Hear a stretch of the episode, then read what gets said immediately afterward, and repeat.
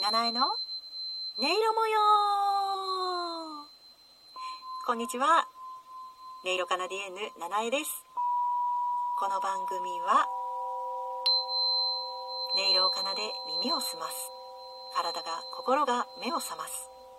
音は目には見えないけれどその一つ一つに違った色や形や動きがあります。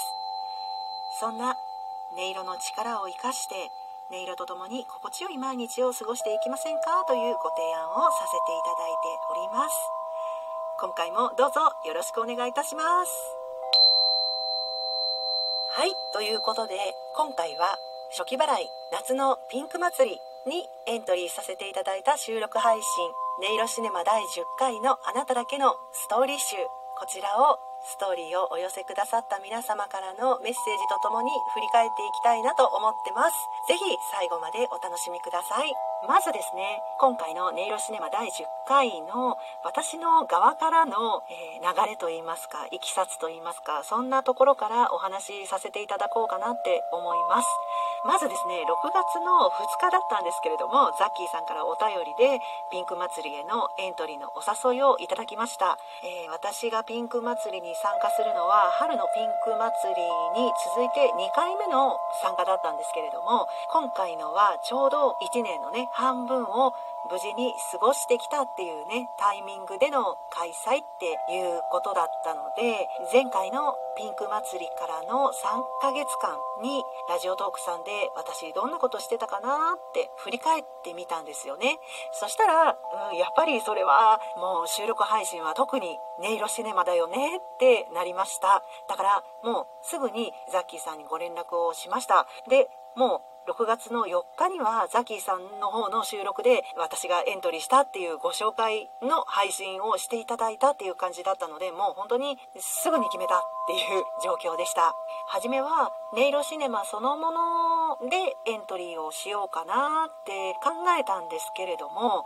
それよりも皆様から頂戴するあなただけのストーリーをたくさんご紹介させていただいた方がピンク祭りでね初めて私の配信を聞いててみようかなって思ってくださった方々にもストレートに音色の世界の魅力っていうものがお伝えしやすいよねっていうふうに思ったんですよね。なので6月17日に配信する予定のシネマ第10回こちらでアナウンスをさせていただいたっていうそんな流れでした。でいざどんな音色演奏にしようかなって考えた時にこれもやっぱり初めて聴いてくださる方々にも分かりやすい構成がいいなって思ってじゃあ一定のテンポ一定の音の繰り返し違うのは音色だけというシンプルな構成にしようって思いました。で次はどんな音色にしようかなって考えたんですけどその時に楽器って鳴らし方によるグループ分けの方法があるじゃないですか、えっと、管楽器弦楽器打楽器みたいな。で私が持ってる楽器をいろいろ思い浮かべてみたところそれら全部持ってるなって分かってだったらそのグループ分けの中から一つずつピックアップして奏でてみようかなっていうふうに思いました。でさらに弦楽器っていうのは2通りあってこすって鳴らす方法と弾いて鳴らす方法っていうのがあるのでじゃあ管楽器から1つ打楽器から1つ弦楽器から2つ音色を選んで奏でてみようって思いました。で次にどの順番で奏でようかなってなった時に4種類の音色があるので治水花風っていう考え方があると思うんですね。なので1つ目は地大地。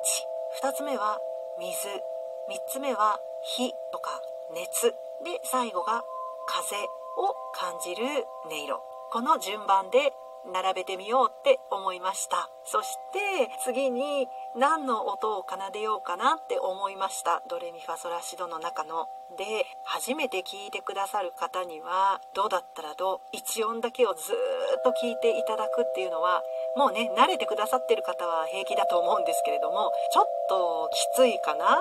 て思ったので2音にしようって思いました。そうすると動きが出るので。で何の音でいこうかなどんな音程でいこうかなってさらにさらに考えて私が結構爽快感を感じる呼吸がしやすくてっていう風に感じるレとラこの2つで作られる音程でいこうっていう風に考えました。はい。私の脳みその中はこんな感じでした。それではお便りをご紹介していきたいと思います。まずはじめに十兵衛さんからいただいたお便りをご紹介させていただきます。こんにちは七重さん。音色シネマ第10回12分に4作品も本当にお疲れ様でした。他の皆様の作品も楽しく拝聴させていただきました。ザッキーさんのピンク祭りを通じて普段聞けない方へも音色シネマって何だろうって感じて聞いていただけたら嬉しいですよね。今回の相手も実話でバイオリンのリズムが駄菓子屋のボンボン時計の音となって蘇ってきました。この度もありがとうございました。とお寄せいただきました。十兵衛さんありがとうございました。音読の際にどうしようかなってちょっと迷ったんですけどボンボン時計とバイオリンの音色を重ねさせていただいたんですよね。当ててよかったって思いました。そして実話だったんですね。あとバイオリンの音色っていうのが今回音色演奏の2番目に登場した音だったんですけれどもこれが結構その後のストーリーの展開に大きな影響を与えてるんだなっていうことを他の方のストーリーを見てもそのように感じましたね。そもそも初めて音色演奏を聴く時っていうのは何が待ってるかわからない状態ですよねこう落ち着いた感じでタンタンタンタンって進んできたけど何の前触れもなく音が変わるっていうその2番目の音色っていうのはそれによって、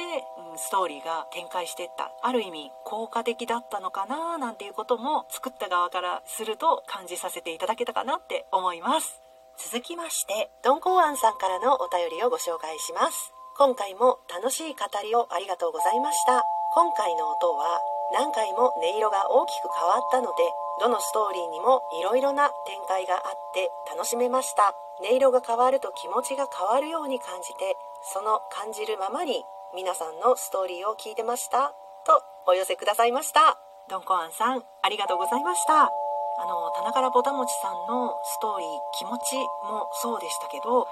ドン・コアンさんもね音色が変わると気持ちが変わるように感じたっておっしゃっているので私もちょっと改めて自分の奏でた4つの音色を聞いてみました。私は1つ目の音色木琴ですね。これは初め心がすごく落ち着いてでだんだん意識が内省的になるそんな音色だなって思いました。で次のバイオリンは明るいところに強引に引っ張り出されるっていう感じがすごいあって頭頭脳の方がすごい目覚めるそんな感じがしました。で3つ目の音色の笛は温かい何かが内臓まで降りてきたっていう感じがありました。で最後のハープの音は体の表面皮膚の辺りに響くなって思ってもたらされる気分っていうのは冷静さだったり体感温度がちょっと下がるなっていうそんな印象でした。続きましては棚からぼたもちさんからいただいたメッセージです。ありがとうございました。素晴らしい音読です。同じ音色なのに頭に浮かぶ映像は皆さん違うものになる。ザッキーさんドンコアンさんジューベイさん皆さん素晴らしい感性で映像をご覧になる。音読によってその映像がより鮮明なものになってゆく。素晴らしいお疲れ様でした。とツイッターの方にお寄せくださいました。このツイートを読んだ時に本当にほっとして体の力が抜けたのを覚えてます。棚からぼたもちさん本当にありがとうございました。音読なんてねこれまでやったことがなかったんですけれども本当に皆様の素敵なストーリーにあの力をいただいてこんなことをさせていただいてます。本当に皆様に感謝です。それでは最後にピンク祭りの主催者ザッキーさんからのお便りをご紹介させていただきます。素敵な音色シネマありがとうございます。いつも一つ一つの投稿を大切に作品に仕上げていただく七重さんの番組を毎週楽しみにしています。今回も4つの作品のイマジネーションの共演とても素敵でした。音色妖精の贈り物は最初の音色を聞いた時に七重さんの音色シネマを想像しました。2つの音が七重さんが奏でる素敵な音色妖精の七重さん。そこから生まれる小さな生き物たちが音色から生まれた皆さんの物語。うわ。生き物の根源にある鼓動にも似た2つの音色がそれぞれの動物を想像する過程で音色妖精七重さんが時間をかけて大事に作り上げる音に聞こえました。唯一無二の番組です。多くの方に聞いていただき参加していただきたいです。次回も秋のピンク祭りでお待ちしています。というふうにお寄せくださいました。そんな風に言ってくださって本当にありがとうございます。今このお便りを読ませていただいて音色妖精の贈り物を改めて思い返してみて私のやってきた音色の活動を外側から見ることができたようなそんな気持ちになっています。このラジオトークさんでの配信もそうですけれどもえー、もう10年以上前から続けてきている音色の活動っていうのがあってもちろん楽しいしみんなで音色の世界を一緒に楽しめたらいいなって思ってずっとやってきてるんですけれどもなんで続けてきてるのかなっていうことを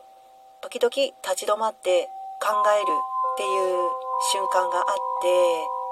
そんな時に今回ザキーさんがお送りくださった音色妖精の贈り物こちらを思い出してみることでこれからも続けていこうって方向性が定まって前に進んでいけそうなそんな思いがしました。うまく言えないですけど本当に感謝しています。ピンク祭りお疲れ様でした。お世話になりました。これからもどうぞよろしくお願いいたします。皆様最後までお聴きくださってありがとうございました。音色カナディエンヌ七重がお送りいたしました。それではまたお会いできるのを楽しみにしております。失礼いたします。